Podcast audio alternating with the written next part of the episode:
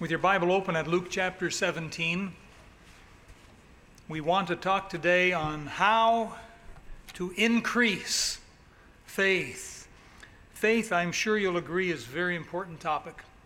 It's a very important topic in the entire Bible, and it's spoken of something like 360 times in the Bible. In Luke chapter 17, the Lord Jesus warns against offenses and I think a temptation to sin. And in verse 5, the disciples ask him this simple question. And I'd like to suggest you underline these three words or four words Lord, increase our faith. That is a wonderful prayer. So in verse 6, the Lord tells how even a tiny bit of faith is able to do miraculous things. And he talks here about the, uh, the sycamine tree. And if you had faith as the size of a grain of mustard seed, which is a tiny, tiny little seed, you might say unto this sycamine tree, Be thou plucked up by the root, and be thou planted in the sea, and it should obey you. Now, there are some Christians that have tried it, and they've stood in front of the tree, and they've held their Bible up, and they've commanded the tree to uproot and go jump in the lake, and nothing happened. And so they've concluded it doesn't work. And I'd like to suggest to you they have misapplied what Jesus is saying. Because the literal truth is actually right there in front of us. If it were God's will for that tree to jump in the lake, and all you had was the tiniest bit of faith, you too could stand in front of that tree and say, okay, come on, get going. Up it should get and go and dive into the sea or something. Some people, when you talk about faith, they have the idea that faith is something emotional. That's how they understand faith. They feel that it's something like a feeling, an emotional feeling, like maybe like a warm glow. There are some people, many people in fact, who, who think that when they have faith, when they feel they have faith, they have this warm glow inside them. And they say that must be faith. And so if they feel they have the glow, then they think they have faith. No glow, no faith. Glow, faith, no glow, you get the idea. There are other people that have the idea about faith as being kind of a groping in the dark. You don't quite know what's out there. So, getting back to the idea of faith, you've got some misconceptions. One feel that it's very uh, emotional. The other thinks that it's, it's, it's some kind of blind groping in the dark. Now, I will tell you this that those two notions, those two concepts, do have the tiniest bit of truth in them. Maybe half a percent, maybe even as much as 1%. But for the greater part, they're false. It's a false understanding of what faith is. And so we need to discard both those ideas. Today we're going to look and see what the Bible has to say. And I'm going to show you something that if you're here today and you love the Lord and you're wanting to live your life for the Lord, I'm going to show you something today that's going to make you jump out of your seat. And it all has to do with faith. First, let's pray and let's ask the Lord to help us now. Our Father, we freely admit before you that we all could use an increase in faith. I know I sure can every day. Some days, Father, I'm, I'm actually ashamed of how little faith I have. Father, I know it happens where we think you might do something and we say, nah, that could never happen. Then you do it. And then we feel bad because we didn't trust you. Lord, we ask that you would help us fix that problem today. We ask that you would increase our faith, and we know you can do it. This is a good prayer, and we know you can answer it. And Lord, we're going to look to you now and to the answers found in the Word. Please, Lord, help us to be strong in faith. For your glory, in Jesus' name, amen. As you go through the Bible, you'll find a, a host of men and women who did wonderful things for God. And every single time, you'll find they did it by faith. Hebrews chapter 11 enumerates a whole big hall of fame of these men and women, normal people like us here today. Only they did something great for God and they did it by faith. Truth is, if you try and do something great and you do it in the strength of the flesh where you don't use faith, what you're going to end up with is wood, hay, and stubble. And that stuff will not be rewarded at the judgment seat of Christ when you stand before Jesus. And He looks for what He can reward in your life. All those things that you did, even though it may be glorious looking wood, wonderful looking hay, and amazing stubble, it's all going to burn up at the judgment seat of Christ. Remember, we're not talking God determining whether you're going to get into heaven or not. No, no, that's determined whether you receive Jesus Christ as Savior or not. And if you're a nicest person in the world, but you just bypass Jesus, you're not going to make it. You can even have some nice wood, hay, and stubble. It's all going to burn, get burned. It's good for nothing. When Christians involve themselves with good things, only they try and do it in the strength of the flesh, they produce wood, hay, and stubble. Believe me, I know what I'm talking about. There are churches that men and women try to start, and they're trying to do it according to what they can see, what they think, what they hear, what they feel. They're trying to use world's ways. We've got a guy down in the States, and he put out a book to the effect of 40 Days to a New Church. And this guy, basically, he followed the teachings of a, a worldly businessman by the name of Peter Drucker, who was a good businessman and helped many businesses to improve their business. But the church is not like a worldly business, it's a living organism. When Jesus Christ builds it, it's a church. And we want to get Christ more involved in our church if we want to be able to do His will. He's commissioned us to do His will. And so we need His strength, His power. That's why we can't do it on the strength of the flesh. Well, some people say, well, the word faith it just simply means trust. Now, there's a lot of truth to that. The word trust means confidence in something or someone. That's the idea of trust. But why do we have the word faith? If faith just means trust, if that's all it means, then why don't we have just the word trust in the Bible? You know, why do we have, you know, faith? For by grace are ye saved through trust. It doesn't say that, does it? Does it? The just shall live by trust. Is that what the Bible says? No? What does it say? The just shall live by what? Faith.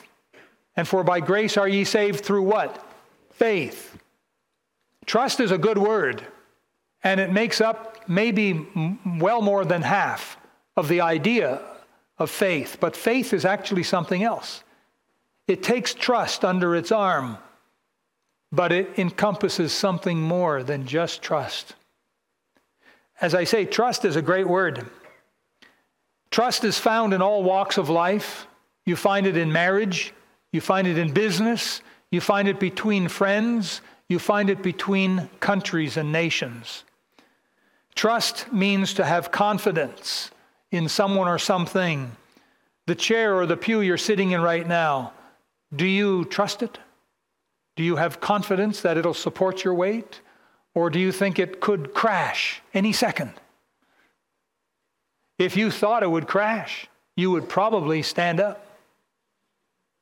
But you trust it, you have confidence in it, and so you commit your weight to it. Some of us wish we didn't have to commit so much weight to the chairs we sit in, but that's the way it is. Now, trust can, is a good word, but it can be a work of men not necessarily God. Trust can be, for example, in business. The business wants you to trust in their services, trust in their goods. And there's nothing wrong with that. Um, we get into fraudulent uh, dealers, fraudulent men like Benny Hinn and Peter Popoff.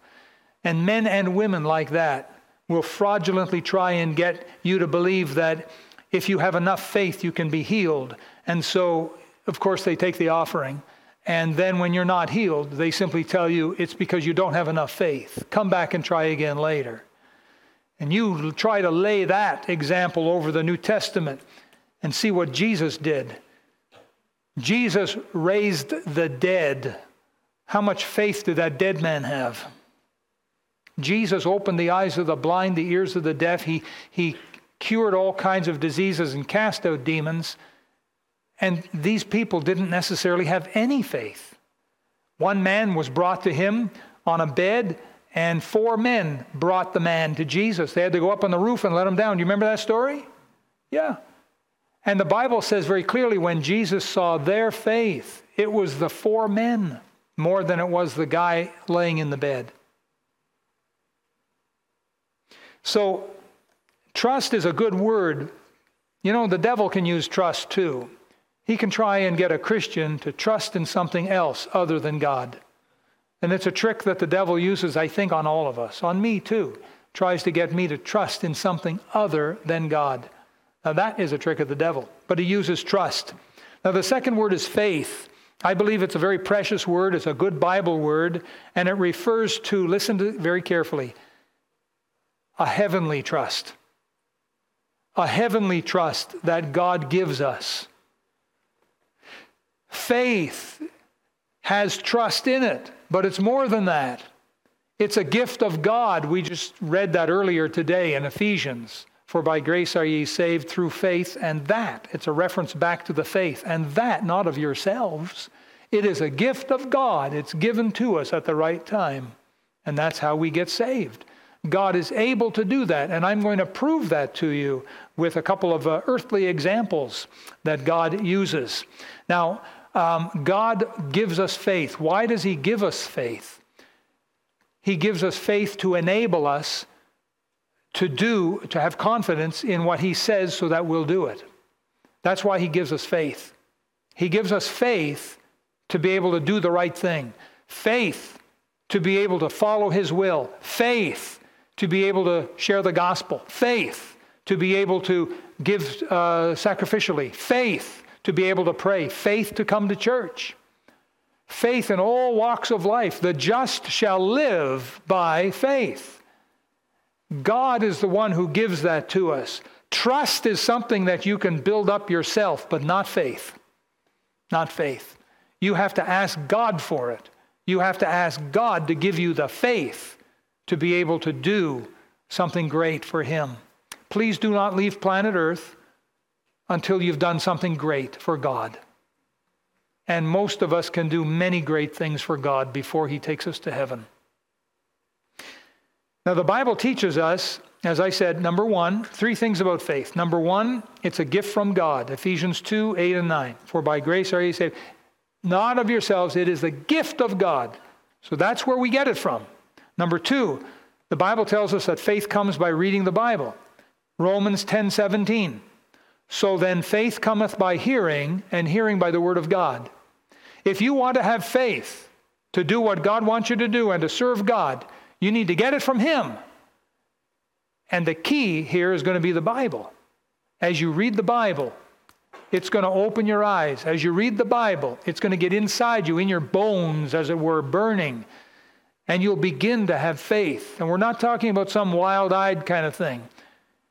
We're talking about faith, a confidence that God is in this, a confidence that God is leading you to do this, and it's going to be based upon His Word. I'm going to get back to that in a minute. And the third thing is faith is the only way you're ever going to please God. We know that out of the book of Hebrews, chapter 11. But without faith, it is what? Impossible to please God. It must be by faith. That job you're working at, is it by faith? You say, well, how would I know that? Well, you better go and talk to God about it. God, am I working at the job you want me to work at? I need to know. Are you working by faith? Are you living by faith? You say, well, Pastor, how far do we take this? You take it as far as you want with God. But I'll tell you something the Bible tells us nothing is too small with God. God is a God of details. Three things the Bible teaches about faith. Number one, it's a gift from God. Number two, it comes by reading the scriptures. You have to have Bible and lots of it in your life. Number three, it's the only way we can please God. There's no other way we can please God but by faith. And so it's real Bible, heavenly faith it's when God gives us the ability to trust what he says is true. Jesus walking on the water toward the boat with the disciples in it, Peter in the boat with the other disciples. They see Jesus, first thought it was a ghost. He says, It is me. Peter says, Lord, if it's really you. Now, do you remember what Peter said? What, what did he say? Let me come to you. Let me get out and walk on the water, just like you're walking on the water.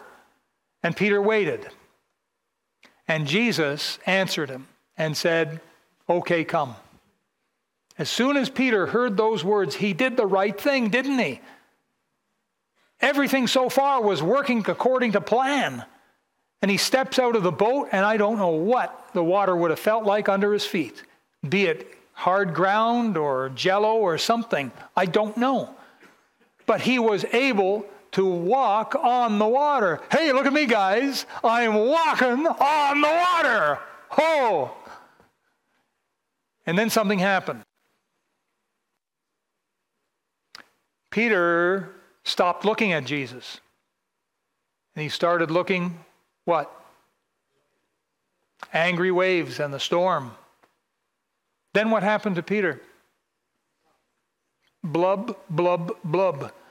And if he hadn't have prayed, Lord, help, he might have perished. By the way, when you're in trouble, don't go for these long prayers, okay? You know, help, Lord. That's a good prayer. I've made prayers like that. We call them flare prayers. Hmm? You shoot them up like a flare. Faith. Faith is real Bible based heavenly faith. It comes from God and it gives us the ability to believe that what God says is true and act upon it. And that's what Peter did. He believed that what Jesus said was true and he acted upon it. Jesus said, Okay, come. Peter said, That's all I need to hear. Out he went walking. That is a good illustration of faith for us. Believing that what God says is true and then acting upon it. Now, I want to put a caution here, just in case someone has the idea, oh boy, after church, I'm going to go and buy lotto tickets. Don't you dare. Don't, no, oh, oh, oh, don't. Oh, Pastor, it's too late. I already bought one. I have the solution for you. You go home and you burn it. But what if it's the winning ticket? No, that's why you want to burn it. You don't want to get saddled with a big truckload of money. You don't want that. It is going to hurt you, hurt you, hurt you. No, it won't. It won't hurt me. Oh, please, Daddy, can I have a loaded gun? No, son, because it, you might accidentally shoot your brother or your father, for that matter. Oh, I won't, I won't, I promise I won't. Uh, sorry, the answer is no. Don't throw the precious resources that God has entrusted you with, don't throw that into the world's lap. Don't fall for that stuff. Well, I'm not here to preach about that. You've heard me before on that. Someone said, Well, what about my feelings? If we're talking about faith, you said that feelings uh, might be even 1%. Yeah, I'll grant that. There might be 1% feelings because you can't help it. We're, we are emotional people. Feelings seem to be there no matter what we do. Maybe some of you came to church today and didn't feel like coming. Now, I'm not going to ask anyone to raise their hand because that'll embarrass you and me. But maybe you're here today and you really didn't feel like coming to church today, but you came anyhow. You, my friend, are to be applauded because you came by faith. Unless dad put the gun to your head, you're going, or you're going someplace else in a hurry. No, dad wouldn't do that. You're here, you came not because you felt like it, you came by faith. I say, God bless you. He said, Well, Pastor, what about, what about the rest of us? Hey, I came and I felt like coming. And I say, Hallelujah. That's great. Praise God. That pleases God too. Nothing wrong with that. The fact is, you came. Everything we do needs to be by faith. And so, folks, if it's raining out, should you come to church? Yes or no?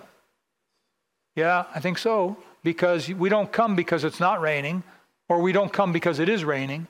We come because it's obedience to God, and we do it by faith.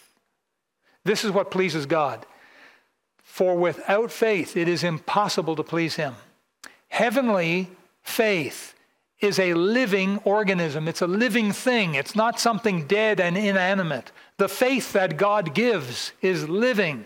When you got saved, how many remember when they got saved? Put your hand up. If you remember when you got saved, put your hand up.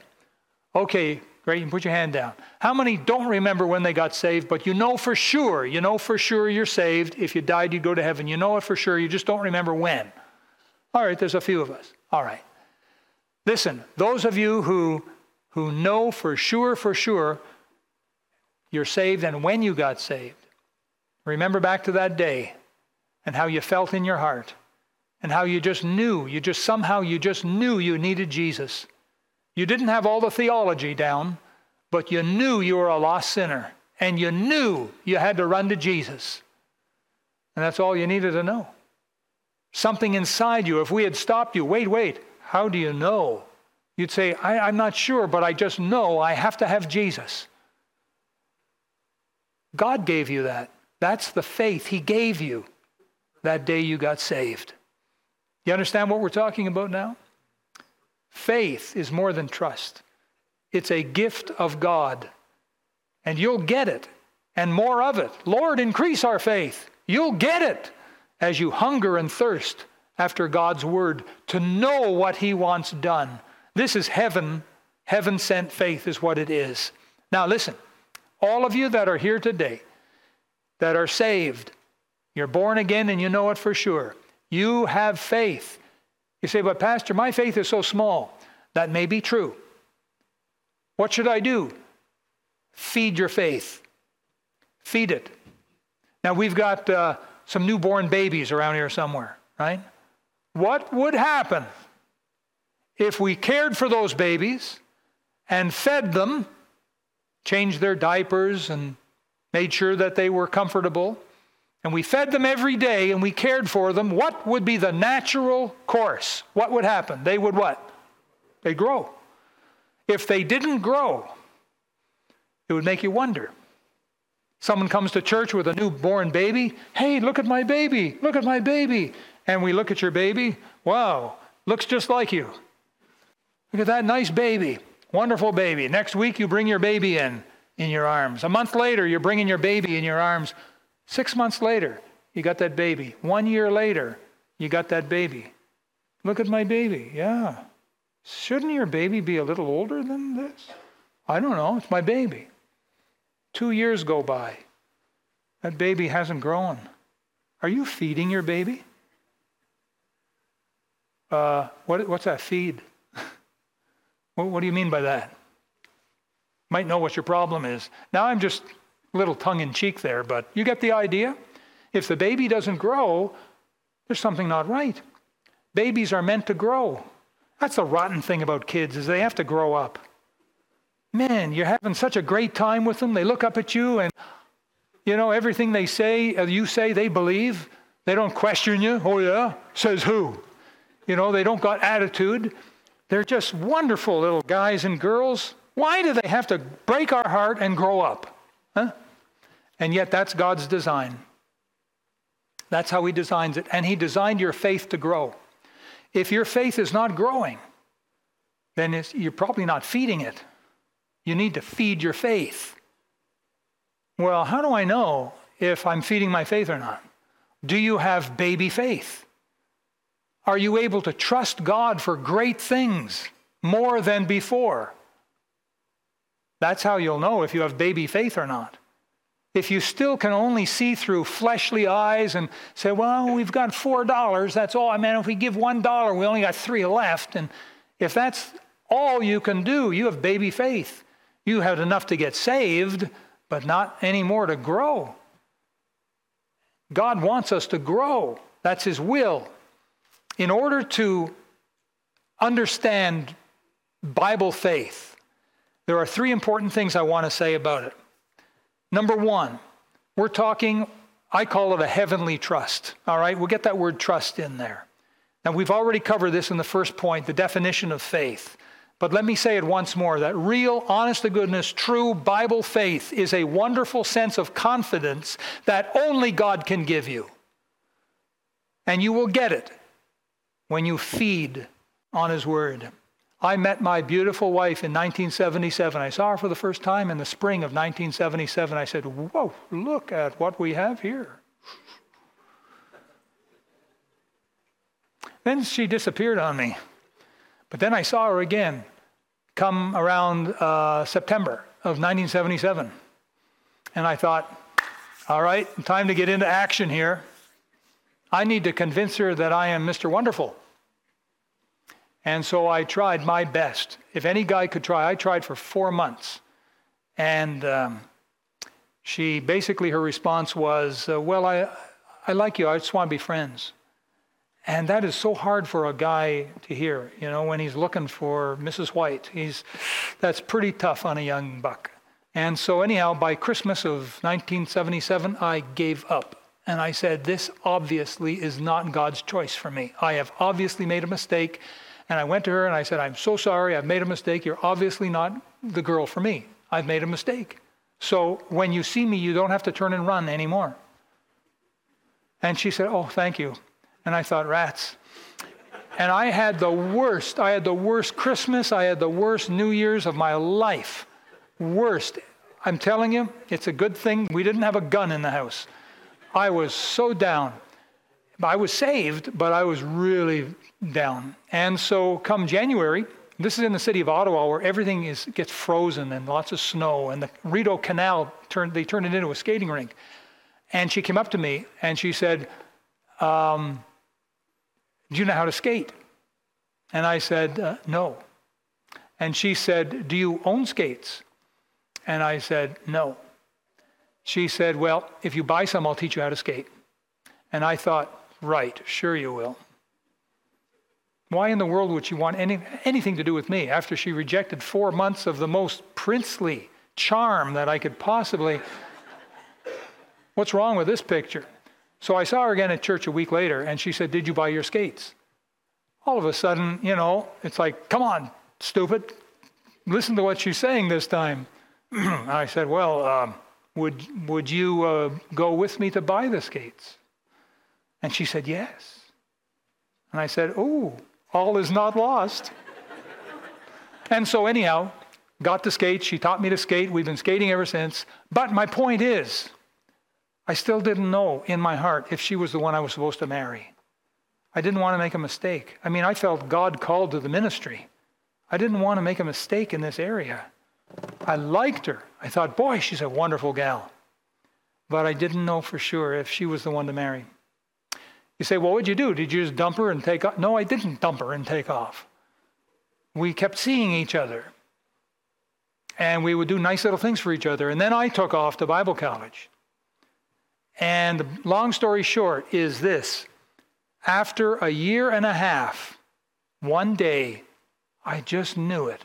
I just knew she was the one for me. I just knew it. And I could hardly wait to propose and put the ring on her finger. And, you know, I'd carry her down the aisle if I had to.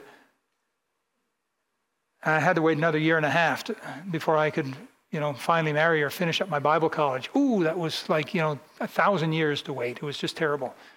My point is this at some point at the right time, God gave me the faith that this is the right girl. That was heaven sent. That was a gift from God. But in the meantime, I've been talking to her on the phone, writing letters back in the days before we had this. You know, right? We had this, is what we had, right? Mail it. Wait till you get something back. You know, that's what we had. That's what I used. What you want is for God to tell you, this is the way, walk ye in it. What you want is God to give you the faith to say, this is the right job, this is the house to buy, this is the place to live, these are the ministries to get involved with. That is increasing your faith. When you know, you know, you know you're doing God's will. How do we get it? How do we get it? I'm trying to tell you. First thing, it's a heaven sent confidence. Second thing, Faith needs a target. Without faith, I'm sorry, without a target, you're not going to get faith. You have to have a target. The faith must have a resting place. Eliza Edmonds Hewitt was born in 1851, and she suffered much physical pain all her life. She, she came to know the Lord and loved the Lord. And when she was about 40 years old, she wrote a poem about her faith in God. And those words have been turned into a hymn. My faith has found a resting place, not in device nor creed. I trust the ever living one. His wounds for me shall plead. My heart is leaning on the word, the written word of God. Salvation by my Savior's name, salvation through his blood. I need no other argument. I need no other plea. It is enough that Jesus died and that he died for me. Where'd she learn that? From the Word of God. Your faith needs a target. You go to the bank and you sit down with a loan manager and say, Sir, I've come to make a, uh, a loan. You're the loan manager. I want a loan. He looks at you and takes out a paper. Okay, takes out his pen and your name, Joe Schmuck. There we go. And how much money would you like to borrow from our bank? $500,000. Wow, that's quite an amount of money. I'm sure you've got a good, a good purpose for it. Tell me, what are you going to use the money for? And you look at the loan manager and you say, I haven't a clue. And the loan manager would push back and say, Wait a minute, I got this right. You want $500,000 and you don't know what you're going to do with it? Did I get that right? Did I miss something here? No, you got that about right. Yeah. I haven't a clue what I'm going to do with it. Well, why do you want it? My friends all have money. I think I need it. It's my turn. Now you go to God and you say, I need faith. Give me faith. I want faith like George Mueller. I want faith like D.L. Moody. I want faith, faith, faith like the Apostle Paul. What do you want the faith for? I don't know. I don't know. What do you do with faith? Well, I'll tell you right now, you're not going to get it. You won't get any money from the bank, and you won't get any faith from God because you don't know what to do with it. Well, I need a target. That's right. You need a place to place the faith. You need something to put your faith in. Of course, what you put your faith in, of course, is God's promises. His, his promises. Heavenly faith must have a target, they have, must have a place to rest. And the resting place is this book, the instructions and the promises of Almighty God. Did you get that? The instructions and the promises of God's book. That is where you place your faith. It wasn't Noah's brilliance that foresaw the coming flood. It was his heavenly faith placed in what God told him that's what kept him going day after week after month after year, some 100, 120 years of laboring and serving for God. And every day the weather report came in. Beautiful day today, folks. Not a cloud in the sky. Oh, it's a wonderful day to go to the beach or to go play golf. And then people would point at Noah, the crazy man, building a boat in the middle of the desert. Because he says the water's going to come from the sky. Have you ever heard such nonsense? And God told Noah what would happen, and Noah just believed what God said. That's how it works, folks. A man who says he has faith but doesn't know what he has faith in is actually a bit of a fool. And so is the man who's trying to put his, his faith into something other than the Word of God. Now, we must put our faith in what God has written. It fits hand in glove, key and lock. And you and I must search the Bible to find God's promises that He makes to us so that we can put our faith in them. And you don't need a huge amount of faith. Your Bible is open at Luke 17 still. Look at verse 6. If ye have faith as what? A grain of mustard seed, the smallest of all the grains. You just need a little bit of faith. But when you put your faith in the right promise of God, boy, the door opens. If God tells you to command a sycamine tree to be uprooted and be planted in the sea, it will obey your voice. And you'll probably be the most shocked person on the planet. The amazing thing about putting your, our heavenly faith in the heavenly target is that it produces more faith. Faith cometh by hearing, and hearing by the word of God. There's a story of a father who wanted to teach his son faith, his little boy, so he picked his boy up and put his boy on the mantelpiece over top the fireplace. And he said to his boy, Jump, son, jump into my arms. And the little boy said, Daddy, I'm scared, I'm scared. Son, I'm your father. I'm big and strong. I, I'll catch you. You have nothing to be afraid of. Daddy, I, it's long way down. I'm scared. I'm scared Daddy. Son, have I ever failed you? Have I ever let you down? Son, jump into my arms. Oh, catch me, Daddy. And the boy jumped, and Dad caught him. The next thing, he puts the boy down, the boy starts climbing up the fireplace. The father turns around just as the boy is leaping and saying, Here I come, Dad! How could the boy, what happened in the boy's head and heart? What made the difference between the first and the second? Trust in his father.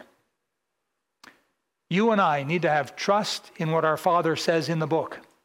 Now, this brings us to the, the third point, and I want you to write something down. Get ready to write something down. Heavenly faith needs a heavenly target in order to accomplish a heavenly task. There's jobs to be done. There are things God wants you to do. If you are not doing what God wants you to do, you are wasting the precious life. You may as well cut your arm and let the precious life blood flow out, either by drips or by spurts. You are wasting the life that God has entrusted you with if you're not doing what He wants you to do. You need a heavenly task. Heavenly faith must always result in works in heavenly tasks. There are things God has for you and I to do. There are mountains to climb. There are lost souls to witness to.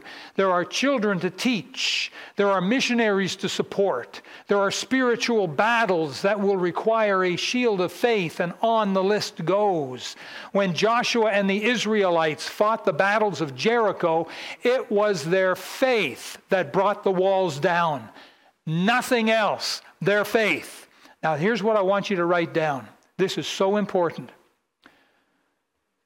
We, I'll give you the words very slowly, you can write them down. We can buy, B U Y, we can buy things without money. We can buy things without money. Imagine being able to go into a store and say, I'll take this and I'll take two of those, and I'm going to need one of these. Oh, and I'm going to take three of those. And they're given to you, and you walk out of the store. You'd say, that's called stealing. Not in this illustration.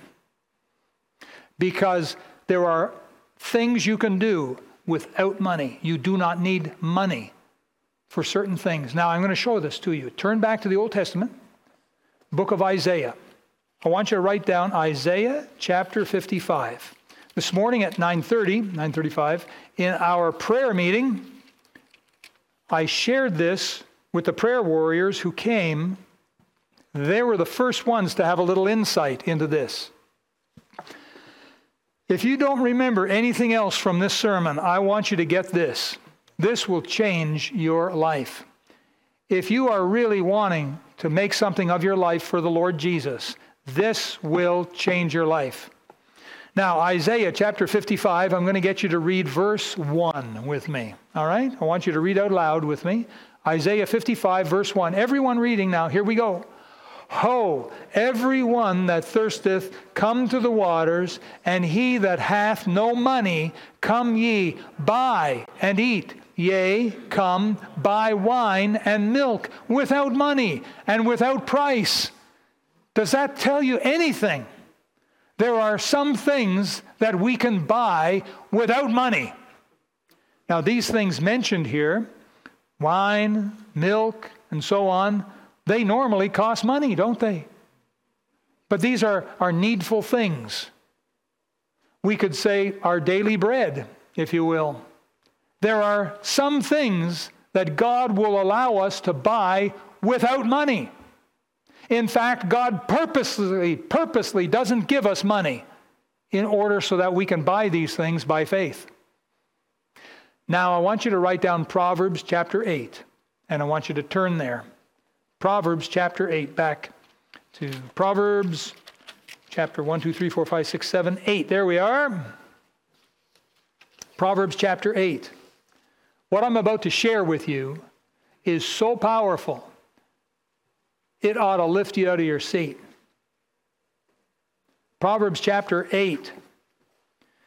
This whole chapter, it's like wisdom is being personified as a person. And usually we preach it along that line and we say, well, wisdom is sort of like a good woman and foolishness is like a bad woman or something like that. We have it again in chapter 9, you know, wisdom, and then we've got the strange woman, the, the, bad, the bad girl, the foolish woman in chapter 9, verse 13.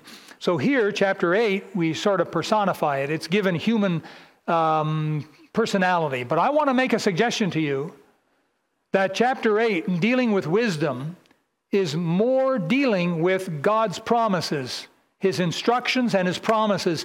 I'm talking the Bible. And when you see wisdom, I want you in your head to write in Bible or Word of God or Scriptures or the instructions and the promises of Almighty God. Because you come down to verse 8. Now follow with me. I'm going to read verse 8, 9, and 10. All the words of my mouth are in righteousness. There is nothing froward, that means crooked, or perverse in them. Now I ask you, is there anything evil in the Bible?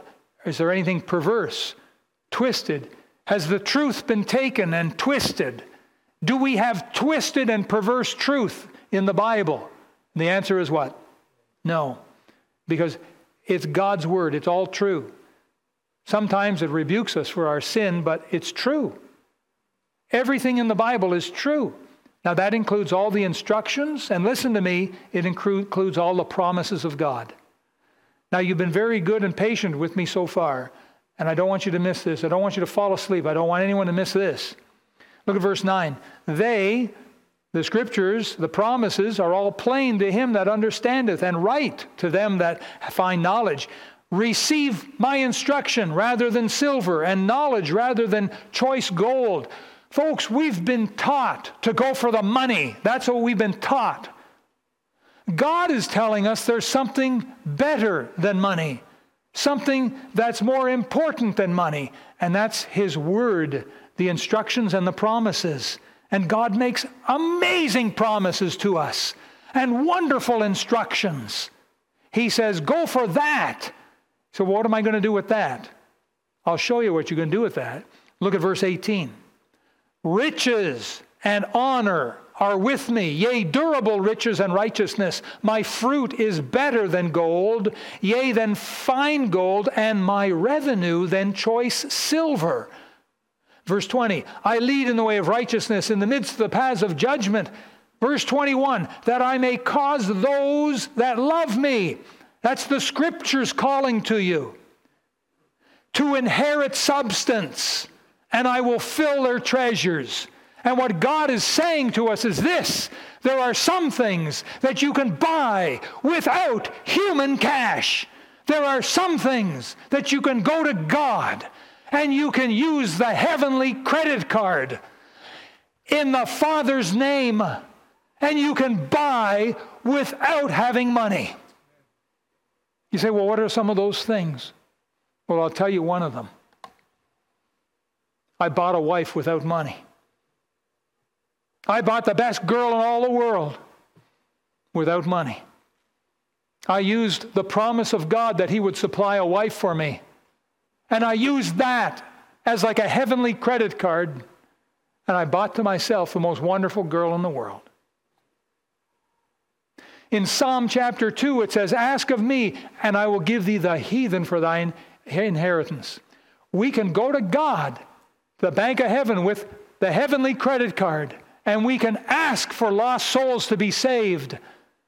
You couldn't go to a door, knock on a door, and pay someone to be saved. It can't be done, otherwise, we'd be doing it. There are some things that can only be bought with the heavenly credit card. Isaiah 55 1 tells us, Come and buy certain things without money, without price. Proverbs chapter 8 is literally the Word of God personified promising us that if we search for the promises, if we hunger and thirst for the Word of God daily, He'll show us His promises, and we can use those to make great and mighty purchases for God. Things that only can be explained by God. And I want to give you an example a new building for the church. Do you know how much land costs today? Land around here will cost a minimum of two to four million dollars per acre. Do you know how much the cost of construction is? You'll spend millions putting up a building. So, what does the world say? The world tells us, Grace Baptist Church, you can have it. Just get all of your people to sign over their houses, sign over all of their wealth, sign it all over, and the banks will loan you millions of dollars. Of course, you're still under extreme debt, and you'll still be the rest of your lives paying it off. But you can have that building. I'll tell you, Jesus for 40 days hungered, and afterward the devil came to him and showed him the kingdoms of the world and said, These are mine, and I will give them all to you. All you have to do is bow and worship me. Do you remember this? And what did Jesus say? Did he say, Well, that's a good deal? Wow, that's a real hot deal. I need to get that hot deal. No, no. Jesus said, Get thee behind me, Satan. Hmm? Folks, we don't need the world's money. We can buy things without money. That building up there is still up for grabs. I do not know of another building that will do more for God's cause than that building. You say, but it's so big. So is the promised land. But it costs so much money, not to us. We're going to buy it without money. We're going to take the promises of God and we're going to pray them back to God. No good thing will He withhold from them that walk uprightly. Folks, in order for us to grow, we need a bigger fishbowl. If you'd been with us 20 years ago in the living room of our home, oh, this is plenty big, you know, for six people. Yeah but we couldn't stay there. We went to the Bear Creek Park and we grew to about 40 people and we needed a bigger fishbowl. And then we moved to 9061, which is no longer there. And we grew again to about 80 people. And then we needed a bigger fishbowl because God is growing us for a purpose. This is not some social club. We don't belong to this church just for the fellowship and the donuts we can get. No, we're here to do a job for God. he moved us to this unit over here, and we grew again to about 140 or something. And he moved us to this one here. Now we've burst over 200. Often we've got 220, 225 on a Sunday morning. We need a bigger fishbowl. We need bigger digs. God knows. And if we would go to God and hunger and thirst for the promises of God and cry out to Him, God is going to answer that prayer. I need help in prayer. I can't do it all myself. God gives us a great big beautiful building, debt free. I need help. I'm only one man praying, and I need you join hearts and hands with me and pray and ask God to do a miracle of miracles to set this city back on its heels so that they can see that there is a God in heaven who is alive and well in this church. They will listen to what we have to say when God does a miracle like that. For over 20 years, God has not allowed anyone to bring that building to fruition. Just about every day, I'm driving around the building asking God. Whether you drive around it or not, I do believe this you need to pray. We need faith to make a difference. You know, Jesus went around doing miracles, then he went to his hometown. Do you remember this? And he couldn't do any miracles there. Do you remember that? How many remember that? Raise your hand if you remember that. There's not very many of us. Jesus went back to his hometown and he didn't do hardly anything. And the reason was what? No faith. No faith. According to your faith be it unto you. And if you don't believe God could ever do a miracle, you are right. He won't. But if you believe the God of the Bible is still alive today and wants to show himself strong to the city, to our country, you have to believe in a God of miracles. He is a big God and wants to do great and mighty things. And I just want to encourage you. What you need to do to increase your faith, you need to feed your faith, the Word of God. You need to be looking through the Bible every day for instructions and promises with a pen and paper and rewriting them down. It'll, uh, it'll amaze you. I was going to say scare you, but it'll amaze you what God will show you when you're alone with Him. Lord, increase our faith. And if you mean that, then you need to get alone with God every day and start feeding on the Word of God. Sundays is not enough, folks. You need more than that. Feed on the Word of God. Look for the instructions, look for the promises, and keep looking them at them and keep praying them. And then one day, God is just going to do it. He's going to bring it together, and you're going to say, Of course. Of course, this is it. I've been staring at it all the time. This is it. This is it. How do you know? I just know. You got that way because you fed your soul with the Word of God. And at the right time, God gave you the faith. And without faith, it is impossible to please Him. Let's keep crying out to God for faith. Some of you have unsaved family members. You need to get in the Word of God and fill yourself, gorge yourself, and God will give you the assurance they'll be saved. You've got a life that you can live for God. What are you doing with your life? Why stand ye idle? Get involved. Think about faith, the uh, sacrifice Sunday at the end of the month. Maybe you're here and you've never done anything like that before. Wouldn't it be exciting to be able to get involved? To be able to, to do that and live to tell about it? Not only would, would you not fall financially, but you'll be stronger financially because God is no man's debtor.